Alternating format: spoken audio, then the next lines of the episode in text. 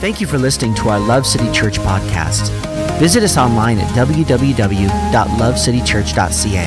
We pray that this message encourages you and strengthens you in your walk with Jesus. All right, well, good morning, Love City Church. We're so glad you're here with us today on this incredible day in our Christian calendar.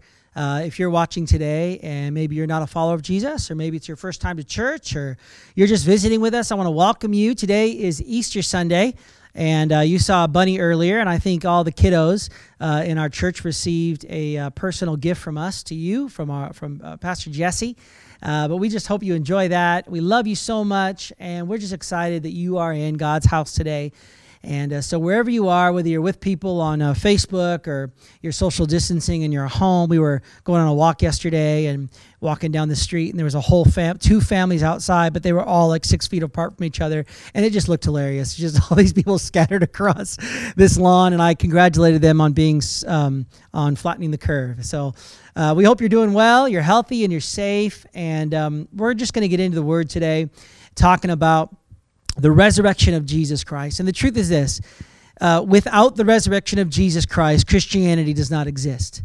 Uh, this is the uh, this is the very essence, the core, the foundation of what it means to be a true follower of Christ, is to believe fully and completely that Jesus Christ did actually rise from the dead. It's the most foundational uh, belief system in our in our that we have, and so. Uh, so it's a really important day for us, because this is the day where we celebrate that Jesus is who he says that he is. It's the day when he was either a lunatic, he was a liar, or he's God. You know, in either either on that day, either someone stole his body, Jesus never died, or he truly rose from the dead. And that's up to you to make that choice, and the Holy Spirit to reveal that to you. But I just want to encourage you today to, if you're a follower of Christ today, to remember that Jesus Christ literally rose from the dead. And that means incredible implications for your life. And so today, what I'm going to do is I'm just going to kind of walk through a story today, uh, give you a few observations from that scripture. And I just spent a lot of time this week just meditating on this verse and meditating on this idea. And uh, God kind of revealed some really cool things to me that I, I hope uh, you are uh, encouraged by today. We're going to start our journey in John chapter nineteen, uh, verses uh, forty to forty-two, and then we're going to jump into chapter twenty. And we're just going to read a little bit about uh, the story of when Jesus rose from the dead. It's starting in verse forty. It says, following Jewish burial custom, they wrapped Jesus' body with a spices in long sheets of linen cloth. The place of crucifixion was near a garden where there was a new tomb never used before. And so because it was the day of preparation for the Jewish Passover, and since the tomb was close at hand, they had, or they laid Jesus there. Afterward, uh, now on the first day of the week, Mary Magdalene came to the tomb early while it was still dark. And she saw the stone had been taken away from the tomb. So she ran and went to Simon Peter and the other disciples, the one whom Jesus loved, and said to them, they have taken the Lord uh, out of the tomb, and we do not know where they have laid him. And the disciples went back, uh, back to their homes, but Mary stood weeping outside the tomb. And as she wept, she stooped and she looked into the tomb. So that's our context today. We're going to look at that story. But before we get into that today, I want to kind of go back a little bit to last week. Talk a little bit about some things, again, that we talked a bit about last week. Our key text for kind of this two-week series, There's Still Hope, was Proverbs thirteen twelve. A hope deferred makes the heart sick, but a longing fulfilled is a tree of life. I'm going to read that again. Hope deferred makes the heart sick, but a longing fulfilled is a tree of life.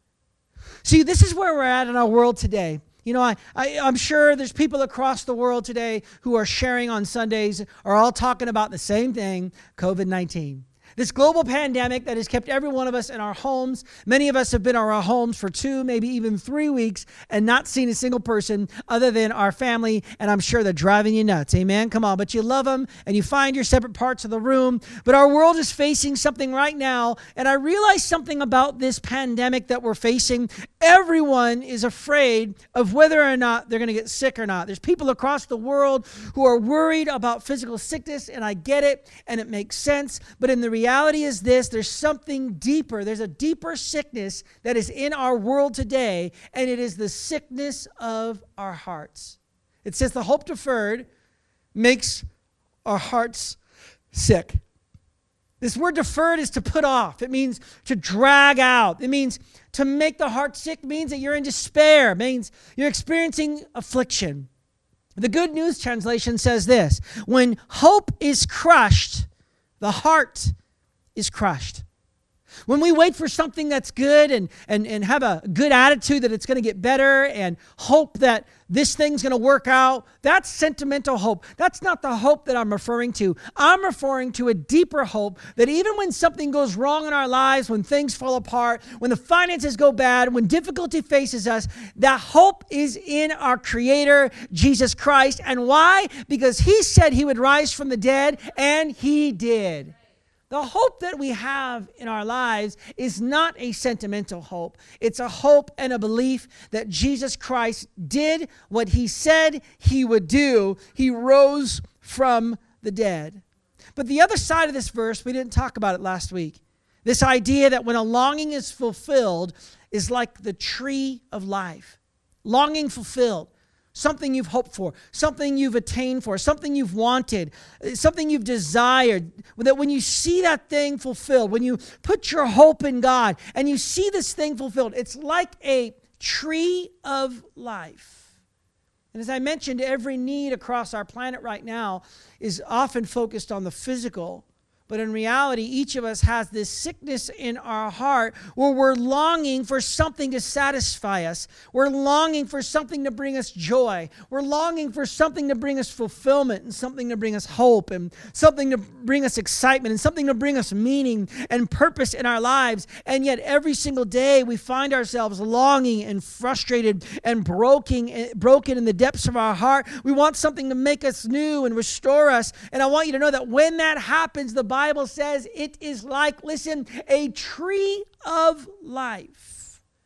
And I begin to think about that word, tree of life. Man, where have I heard about the tree of life? I know you're all thinking it. If you go to church, you probably know what I'm going to say. But if you go back all the way back to uh, to Genesis, we look back at the, the account of Genesis and we see that at creation, there was a tree of life. There was an empty void across the water. It says there was this emptiness. There was voidless. There was nothing. And it says that God, the Creator, came and He made the heavens and the earth. And it says in the scripture in Genesis chapter two that God planted a garden. So here, He is the gardener. This gardener planted this garden. And in this garden, He planted a tree of life. And then He placed man and woman in this garden. And in this garden was where they had relationship, where they thrived, where they had connection with God. And in this, in this place was where God was the gardener, and the tree of life is what brought them sustenance, and the tree of life is what brought them their eternal life, that every time they ate and chose the tree of life, they experienced the benefits and the fruits of what it meant to be in this garden. So this Creator God, this garden, this gardener, planted this garden and chose to put a tree of life. A longing fulfilled is like the tree of life. He planted this tree of life, but in the story that we all know about the creation, somewhere along the journey, Adam and Eve chose and decided to, to not eat of that tree. They chose another tree. And when they chose that other tree, in that process, it was a rejection of God, and they chose themselves. And as the story goes, they were no longer now allowed to be in the gardener's garden. They could no longer be in the place where they could be in this great, perfect, eternal relationship with God. And here they were now no longer in the place of life. Now they were in a place where there was only graves. So once in a place where it was the gardener's garden with the tree of life, they would eat the fruit, they would survive, they would thrive, they would live life, they had a joy. It was never-ending, eternal life. But once they chose this other tree, now they were outside of the garden, and all they saw were graves. Now they saw death. Now they experienced expiration date on their lives. And so now they found themselves in a place where they were no longer, they were no longer in a place where they were experiencing eternal life. They were no longer able to be in that place. They were no longer in the gardener's garden. They were in a place outside of that where there was graves, where eternal life was no longer possible. And this is where they lived. And this is where over time, sickness and death and disease and hardship and difficulty. And today in our global world, we are experiencing on an incredible level. I just spoke to my grandmother. She's ninety-three years old, as young as any of you. And I said, Grandma Ginger, have you ever experienced anything like this in your whole life? She says, I went through the Great Depression. I went through World War Two. I was born in nineteen twenty-six, and I've never experienced anything like this.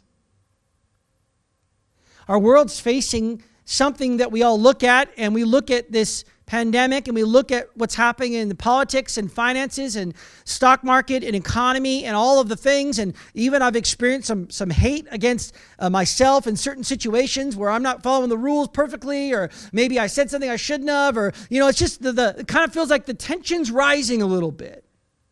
You say, why is it like that? It's because a long time ago, they no longer lived in a place of eternity. They no longer lived in the garden, the, the gardener's garden. Now they lived outside of that. And that's when sickness and death and disease came into our world. And all of us begin to experience a longing not being fulfilled. This key verse that I'm sharing with you today has incredible implications for your life, because we see that this longing that's not fulfilled, this hope that is deferred, this hope that is postponed, it causes a deep frustration in all of us. It causes a pain in all of us, and it causes us to be in a place where we're constantly wondering, God, when are you going to fix this? God, when are you going to come back? God, when is this going to get better? When are situations that I'm facing going to get better? God, what? What is going on in this world? And we have this hope that's sometimes based on sentimental emotion of a circumstance getting better, when in reality, there's still hope for you right now amongst the difficulty and the tragedy and the hardship and the difficulty that you're facing, because Jesus Christ rose from the dead. A longing fulfilled is a tree of life. It's interesting because that garden had a tree. Like thousands of years later, a man named Jesus, who rejected equality with God to come to earth, to put on this human form, walked a perfect sinless life, one hundred percent man, one hundred percent God, lived a sinless life, walked the earth. This man came, and this man was a man who was God himself, one hundred percent man, one hundred percent God. And John wrote about him, John, his best friend, in John chapter one. And this is what he said about him. He said, through him, through Jesus, all things were made.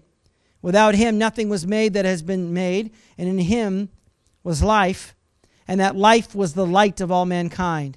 The light shines in the darkness, and the darkness does not overcome it. Okay, so this verse implies that Jesus was at creation. Not only that, that all things were created through Jesus. This means that when, when we were in the garden and that tree of life, the tree of life that we experience today, Jesus is that tree of life. So a longing fulfilled is a tree of life. A longing fulfilled is Jesus.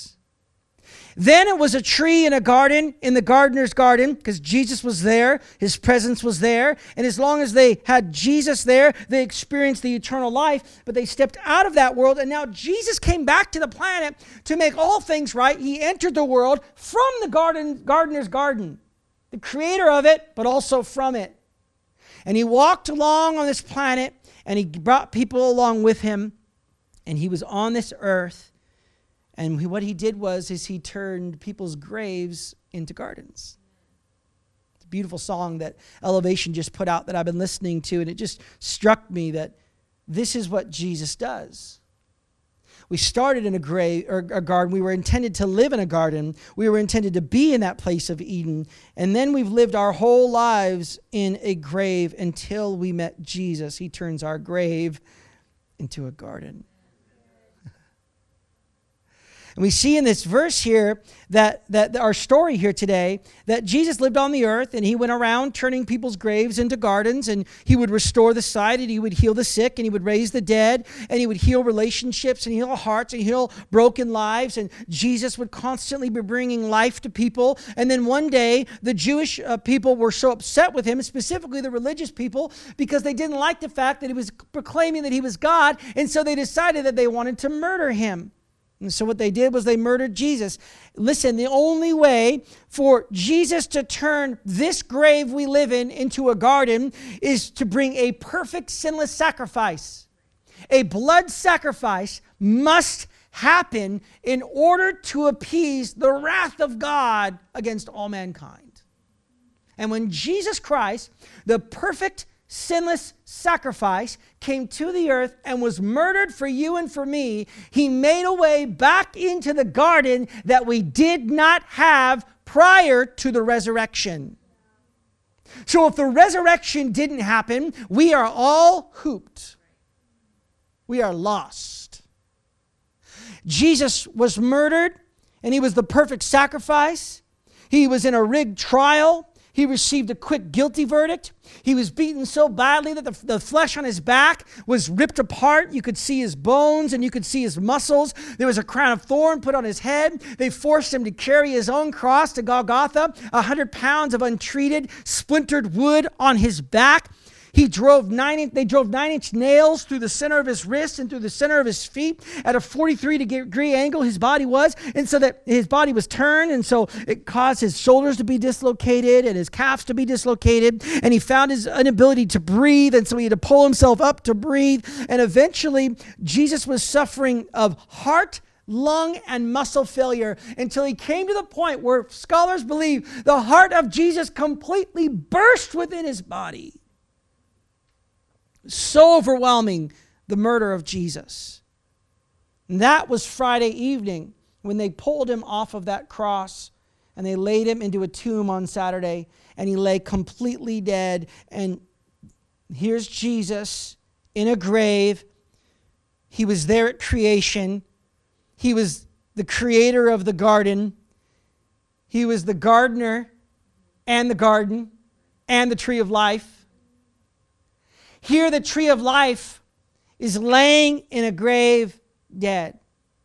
And all of the people who are surrounding our story today have this deep sense of hopelessness, knowing that I had put so much of my attention and my hope and my expectation that God or that Jesus would turn my life out in a certain way. I had imagined that when he talked about dying and being risen on the third day, that it was just a, an analogy or an allegory or a metaphor. I didn't actually think that Jesus would actually go to the cross and die. The idea of him now rising from the dead is so crazy and unorthodox and out of this world. I don't even know what's going on. All I know is that Jesus is dead. It's Saturday. He died yesterday. I don't know what else to do, but all I know is that I'm hopeless. My heart is sick and I'm grieving. And I'm feeling down and discouraged, knowing that my Lord and my God, who I put all my affection on, is now laying dead in a grave. And in our story that we read earlier, in, in John chapter twenty, a woman named Mary woke up early in the morning before the sun came up. She went to go check on this tomb because she had had an incredible experience with God, which we'll talk about in a moment. And here's Mary, the very first person to go to the tomb that morning, this Sunday morning, this morning. She went there looking for the tomb because I believe what she wanted to do was get in there to embalm the body to make sure that they could preserve the body of Jesus for as long as they could. But when they got there, the two thousand pound limestone rock had been moved. She got there and she was so overwhelmed at what was going on and convinced that someone had stolen the body of Jesus. So she ran and she got Peter, Jesus, one of Jesus' closest confidants. Remember the one that, that denied him? And John, Jesus' best buddy. And they went and got them and said, guys, listen, Jesus has been he's been stolen. I don't know what happened. I don't know who would do such a stupid thing, but they've taken him and you need to come. And those two ran. They ran as fast as they could back to the place where they were there at the tomb, unsure what was going on. And they poke their head inside the tomb and they see this little nicely wrapped, folded, I love this detail if you've ever seen it. Jesus left, he folded his clothes. My wife would love Jesus. He folded his clothes perfectly and put them on the end of the tomb. And the Bible says that when John looked in, he believed. But when Peter looked in, he noticed the folded, the folded cloth. I believe Jesus did that just for Peter. Hey, Peter, I want to remind you, I'm in control, bud. And they get out of the tomb and they run back home. They didn't stay, which is odd to me. They ran home. And the Bible says they actually locked themselves behind closed doors in fear of the Jews. So Peter and John look at this. Oh my gosh, something's gone. Ha- Someone must have taken the body. They folded the clothes, which is really odd. It seems like they would just kind of run out and leave the clothes on the floor. And they run back and they lock their doors and they're afraid in their home. But Mary, Mary stayed. And it says in the Bible that Mary was, was so, so she was grieving. She was weeping. This word weeping is actually a very similar word to, to the idea of hopelessness or the idea of, of feeling the depths of grief, feeling that anger and the discouragement and, and, and the depression and the bargaining of maybe I could have done something different and all the, the stages of grief she was going through, and she was frustrated and she didn't know what to do. I mean, I have to say, there's probably a lot of people right now in their lives who are experiencing this, whether you've lost someone recently. I know a few people who have lost some folks. I know that when I lost my uncle, my Uncle Dick, a few, few couple years ago, man, I went through these stages of grief where it would overwhelm me at times, and times I was mad, and times I wish I would have done it better, and I had all these thoughts, and finally I just accepted it, and I was frustrated, and I was angry. Going through grief is so difficult. And here's this woman, she's grieving the fact that Jesus is dead, and now someone has stolen his body. And I found an interesting detail here in John chapter twelve. He says, and Mary decided that she was going to stick her head back in the tomb. Peter and John saw that she wasn't there, but they decided, okay, I'm going to stick my head in the tomb. And so Mary puts her head in the tomb and realizes that Jesus isn't there, but there was two angels sitting there, one in the head and one at the feet. Mary didn't get afraid, didn't even bother her. I don't know about you, but if I was at a cemetery in a tomb where a dead body should be, and two angels showed up, I would be a little freaked out. And Mary didn't even flinch. They said to her, why are you weeping? And she said, someone, they have taken away my Lord. They've taken him away. Where is he gone? And she's looking at these angels. And they're saying, why are you weeping? Why are you frustrated? She said, they've taken my Lord. I mean, she's missing the whole reality that here in this tomb is a folded, wrapped cloth and two angels. Something supernatural is going on, Mary. And yet she's standing in this tomb, talking to these two men like it's no big deal. And here's something very powerful that happened. It says in the scripture, having said this, she turned around. She's looking in the tomb. She's talking to these angels. She's focused on this empty tomb. She's not even really recognizing the fact that there's two supernatural angels, this God moment, and says she turns around, and there's Jesus standing right in front of her. It says in the verse, having said this, she turned around and saw Jesus standing, but she did not know that it was Jesus. And she said to her, Jesus said to her, woman, why are you weeping? Whom are you seeking? Supposing, listen, supposing him to be a gardener. Hmm. She said to him, sir, if you have carried him away, tell me where you have laid him, and I will take him away now. I don't know if you caught this when I read this in the very beginning. But in John chapter nineteen, it was very clear that when they took Jesus' body, it says in the scripture that there was a garden nearby. Jesus' tomb was in a garden. And they laid a dead body in a tomb in a garden. And here's Mary looking at this empty tomb, looking through the lens in her, in her world of the empty tomb, thinking about the empty tomb, thinking about the disease, thinking about the fear, thinking about the hardship, looking at the situation, focused on the difficulty. And little did she know that she was standing in the garden and behind her was the gardener. And she turns around and she looks at this man and he says, "Why are you weeping? Who are you looking for? Who are you seeking? Who are you trying to find? Why are you here? Look, who is it that you're seeking?" This is a, a word God wanted me to say to you today. Who are you seeking? Are you looking at the tomb? Are you looking at the tragedy? Are you looking at the hardship? Are you looking at the difficulty? Are you looking at those things in your life? Or are you realizing that right now in your season, God's got you in his garden and the gardener is with you and he's leading you to the tree of life and he's leading you to eternal life and he's leading you to hope and to joy and to peace. That's what God wants to do in this season. But all you have to do is stop looking forward at the problem and start looking back at the gardener. And that's what we're doing today.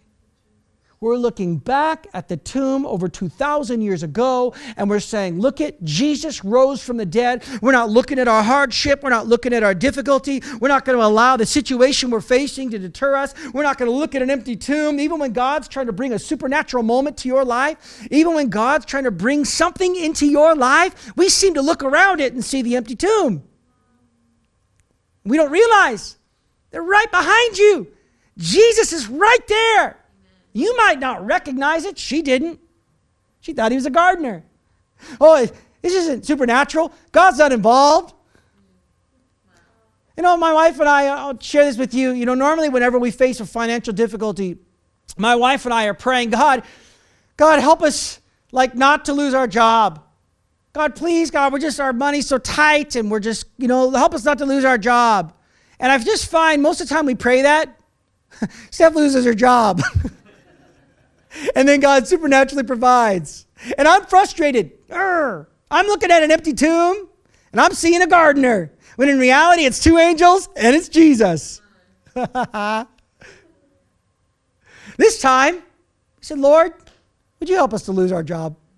Not me, of course, my wife. Like, well, you know, E I and things like this. And maybe it'll be better for our family because our kids are home. And guess what? Steph didn't lose her job. She kept her benefits. It was like, okay, God. This time I said, okay, now I'm going to recognize this tomb ain't empty. You got to look at your marriage and recognize something. It's not empty anymore. It's not a grave anymore. It's a garden. You got to look at your finances. You got to look at your situation. You got to look at your home right now and make a personal decision that when your eyes are on the empty tomb and you're thinking, man, what's happened here? God is trying to show you the angels in the tomb to just remind you. But if maybe you can't get there, all you got to do is you got to turn around and look back to the resurrection of Jesus Christ and be reminded that your God rose from the dead and the same power that raised Jesus Christ from the dead lives in you. That means that no matter what you're facing, no matter what you're experiencing, no matter the tragedies and the difficulties, I know it's big, I know it's hard, I know it's overwhelming, but by God's grace and by God's power and by the resurrection power that comes through Jesus Christ, you have everything that you need to live a godly life and make it through this life. Why? Because our eyes are on the gardener, not just an empty tomb. The tree of life, a longing fulfilled, is a tree of life. We've got to spend our time looking back. Look at this verse, one of my favorite verses in the Bible. If you're here today watching and you don't know Christ, this is how. John seventeen three, and this is the way to have eternal life. So he says, this is the way to live in the garden with the gardener. He says, you got to eat, you got to choose the tree of life. And the way to have eternal life, this is what it says, is to know you, the only true God, Jesus Christ, and the one you sent to earth. If you want to have eternal life, if you want to experience the resurrection power, if you want God to bless you, not just make you rich, that's not what I mean. I mean favor on your life, where when things get hard, your eyes are on him. That when difficulty arises, you're able to have composure and recognize that my God is a resurrecting God. And when you're facing hardship in your life and difficulty and things are falling apart, you have this supernatural capacity and the divine power to be able to look the situation in the eye and say, you aren't going to defy me. You're not going to make me who I am. Why? Because Jesus Christ died on the cross. He took it on his back and he rose from the dead, and I will be more than a conqueror through Christ who gives me strength. We have to recognize that if we want eternal life, we have to know him. J- Jesus talked again about this in John chapter four. He said, verse thirteen, Jesus replied, anyone who drinks this water will soon become thirsty again, but those who drink the water that I give will never be thirsty again. It becomes a fresh, bubbling spring within them, giving them eternal life. Something very fascinating. I want to give you just three quick observations about this verse. Very, very fascinating about this verse is that here's the first thought, the observation, and, and I'll give you a kind of a, uh, an applicable point, but just the observation is that if you recognize in this verse in John chapter twenty, the very, very first person that Jesus spoke to as the resurrected king was Mary. The first person he spoke to is Mary. The first person he saw and revealed himself to was Mary. After Jesus spoke to her, said, what's the problem? Why are you weeping? She says, she says, sir, if you've taken the body, he started, it's funny, she blamed Jesus for taking the body. Jesus turns around, she thinks he's a gardener. Sir, if you took the body, listen, just give him to me now. Yeah, Jesus is like, dude, I can't cure him myself. And then Jesus spoke to her. He revealed himself to her. Here's the first observation. The first thing that Jesus, the first person that Jesus spoke to was a person who had a sick heart. She was grieving. She was lost. She was confused. I want to speak to you today and say that if you're, if, if you are a follower of Jesus and you have a sick heart, I want you to know that it, it's normal. You might be saying, Ryan, I'm a Christian, or I'm a follower of Christ. I'm not supposed to experience. No, don't worry. It's just living in this sick world. Christ will restore us when he comes back. The time being, we will experience these emotions, and we will experience these hardships, and we'll experience these difficulties, and the things, these things will overwhelm us. And you have to understand that when Jesus came and died on a cross, and when he rose again, he rises again, and he comes to you today. If you have a broken heart, or you have a, a, dealing with anxiety or fear or overwhelmed with sin or shame, or, or in your life, you're just overwhelmed with these things. Jesus, the first person Jesus came to, he was concerned about her sick heart because she was grieving. He said, why are you weeping? Why are you so sad? Why is your heart so discouraged? Why have you lost your faith? What's going on in your heart? Jesus didn't reject her and, oh, I can't speak to you because you don't have enough faith, or, oh, I don't know about you, or, you know, he didn't do that at all. He just went right up to her and he spoke to her. Why? Because when Jesus died on a cross and he rose on the third day, he did that for people that were sick, not well. See, this is the state of our entire world right now. The state of our entire world is that we're sick and that we're seeking. We're sick and we're seeking because our hearts have been deferred, and there's just more to this. And we have to remember that when you have a sick heart, you should not look, try to look beyond the problem. Looking beyond the problem will not work. We have to look back at the resurrection of Jesus Christ. Look back at what Christ did for us, and look back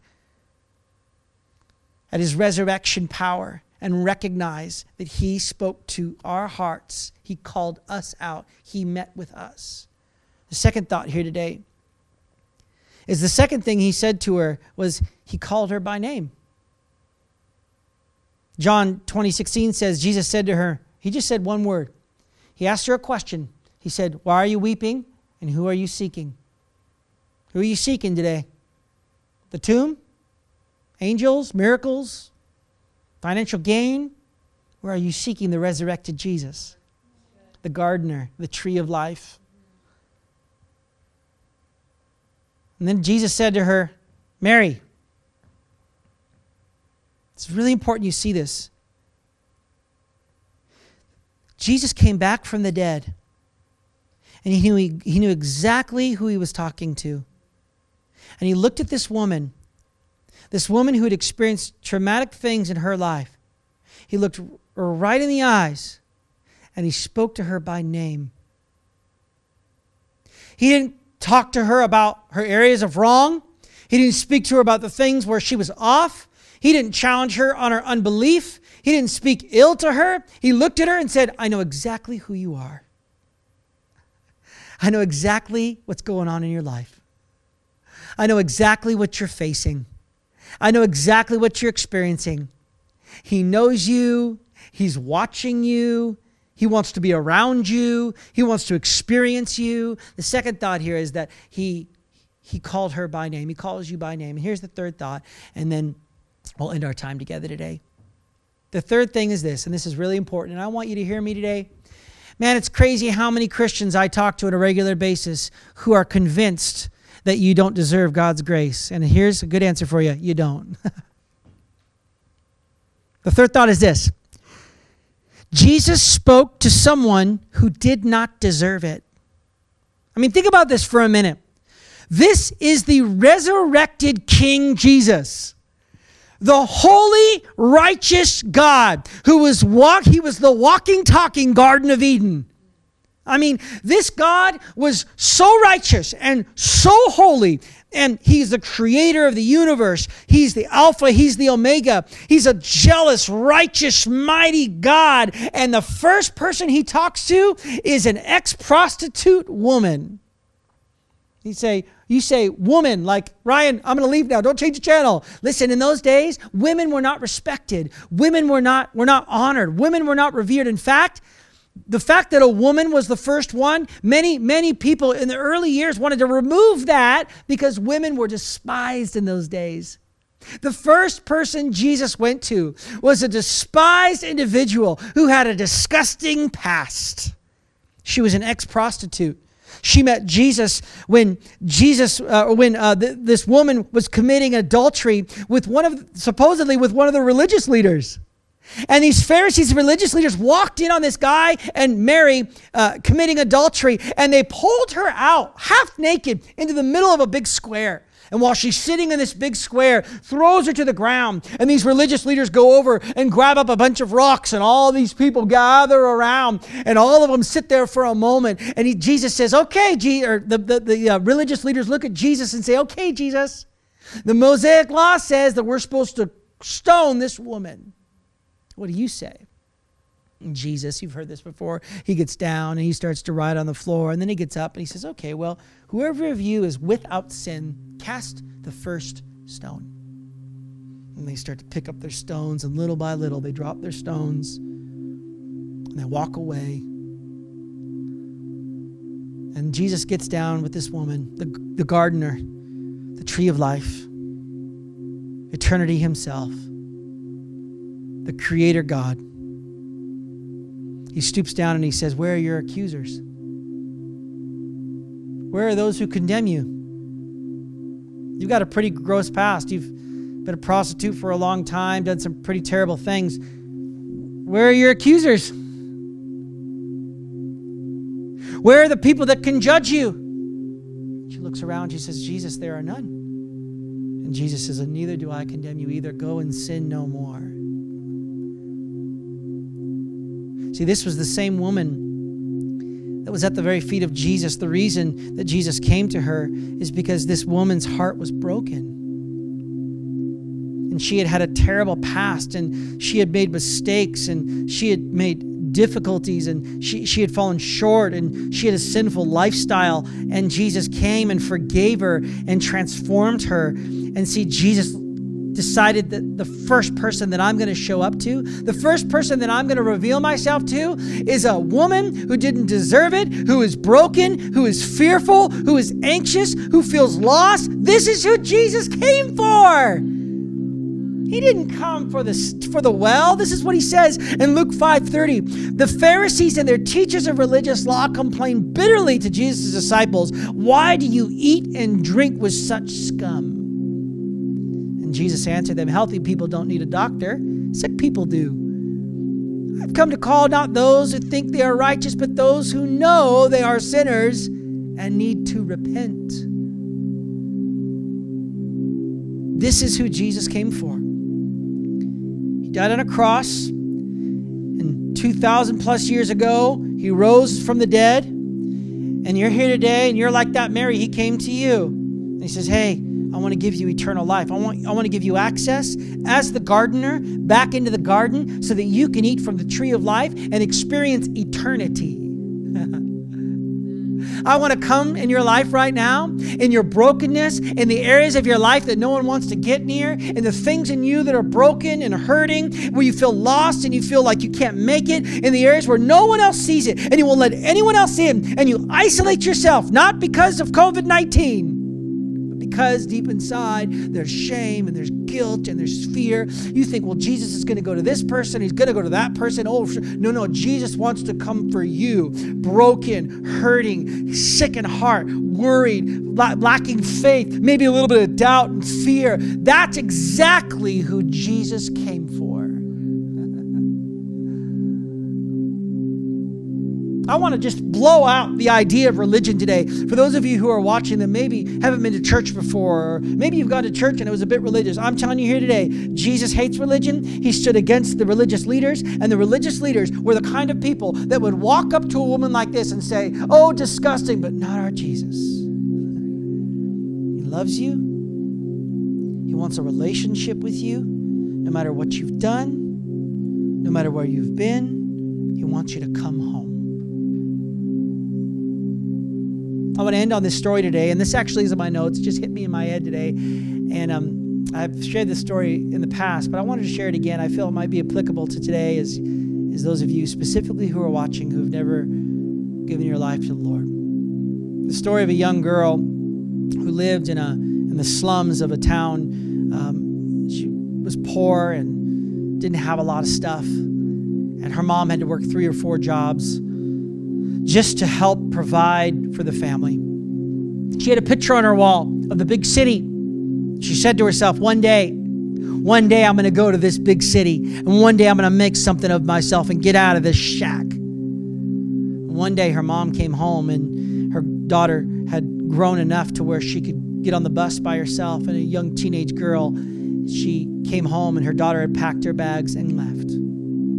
So this mom took all the money she had. She went down to the bus station. She went into uh, one of those old uh, photo booth things where you take a picture and it's got like six or seven pictures. And she took like a, all, wasted all of her money on taking a picture of herself. Funny pictures like, hey, he, who, I, you know, all these funny things, little things her mom would know, and pinching her cheek and doing all these things just to try to be fun and take all these pictures. And then she flipped over each picture and she wrote a little message on the back of each picture. She cut them up, put them in her purse. She got on the bus, and she went to the big city. She got there, and she looked. She looked, and she looked, and she looked. She looked at every area of the city. She looked at places where there was prostitutes and places where there was drug addicts and places where people would go when they didn't have much to live for. And she, on and on, she looked and looked and looked until finally she had, she had no, uh, no hope, and she lost and was was confused, and she said, I fine, I, I just have to go home. So she got back on the bus, and she went back to her home, and she had lost her daughter. One day, this young teenage girl is walking down the stairs into a hotel lobby, and as you look at her, you could see the wornness on her face. Her face had, face had leathered and been worn and been broken. And, and as, as you look at her, you recognize, you don't know how many countless men she'd been with and all the drugs that she had taken. And it was not the same precious little girl. Her eyes were, were watery and, and broken, and the color had been removed, and she looked empty inside. And as she came to the very bottom of this hotel lobby, she looked up and she looked across the way, and she saw a familiar face. She ran across the hotel lobby, and on this mirror, she found this little tiny square picture, and it was her mother. It was her beautiful, beautiful mom. She flipped the picture over, and she read this beautiful message. Dear sweetheart, no matter where you've been, no matter what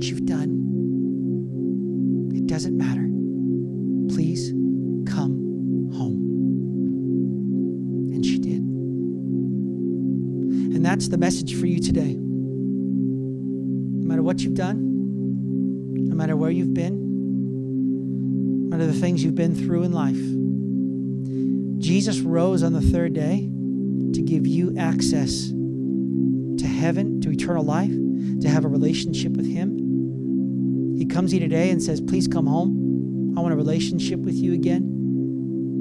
I want to have intimacy with you again. I want to be your friend again. I know you've probably had bad experiences with me in the past. I know maybe you've had bad experiences at churches, or maybe you blame some things on God. I get it. I understand it. But I want you to know today, the Father I know, the God that I know, He's written a, a, a message on the back of a picture. And He says, it doesn't matter what you've done or where you've been. Would you please come home? Jesus died and He rose again. And the first person He appeared to was you. Come on, I'm just going to stand today. And if you want to stand with me at home, you're welcome to. I want to pray. Every week we pray for two different people. We pray for those who are watching, who are followers of Jesus today, that just need some fresh encouragement. And then we pray for those who maybe uh, have never given their lives to Jesus. So let me pray for you today. I'm going to pray for that first group. Lord, I just pray right now. Father, I pray for the people who are watching today at home who feel hopeless. Their eyes are on the tomb.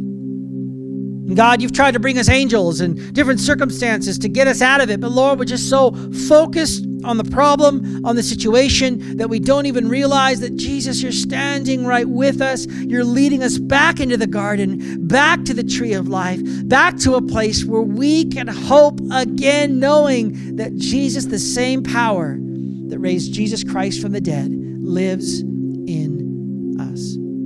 I pray in this season for a fresh strength. I pray in this season for a fresh joy. I pray in this season for a fresh power, a fresh excitement, a fresh joy and hope to fill their lives in the mighty name of Jesus Christ.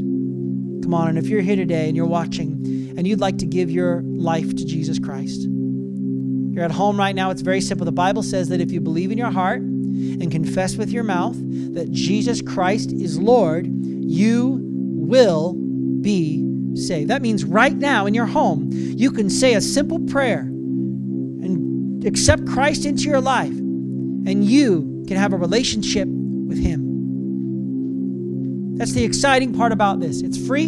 It's undeserved. You've done nothing to deserve it. He loves you, and He wants a relationship with you right now. So if you'd like to do that, why don't you just repeat after me as I pray this prayer. Dear Lord Jesus, I come to you today. I want to give my life to you. I recognize that I am in need of you. Lord, my heart is sick. I want to have a relationship with you. Would you forgive me of my sin? I believe in my heart and confess with my mouth that Jesus, you are Lord. I give my life to you to forgive me of all my sin. In Jesus' name, amen. Come on, if you did that today, I'd love you to email me, info at love city church dot c a, and we'd love to get back with you. We'd love to meet you uh, right after the service as well. My wife and I will be on a Facebook live chat. Jump on there, give us your name, join us. We have a moderator there who'd love to talk with you, but we'll be there talking with you as well. Also, I'd like to encourage you that if you're in the city of Calgary, come and uh, continue to join us online. But when we gather together again in the future, please do. If not our church, find a great church that you can be a part of, because now you're a part of a bigger family. You're a part of the community of God. And now you get to have brothers and sisters who come alongside you and do life with you in this journey that you're in. We love you. Have an amazing, amazing Easter Sunday. Guys, be blessed in the name of Jesus Christ. Amen. See you guys later. Thank you for listening to our Love City Church podcast. Visit us online at w w w dot love city church dot c a. We pray that this message encourages you and strengthens you in your walk with Jesus.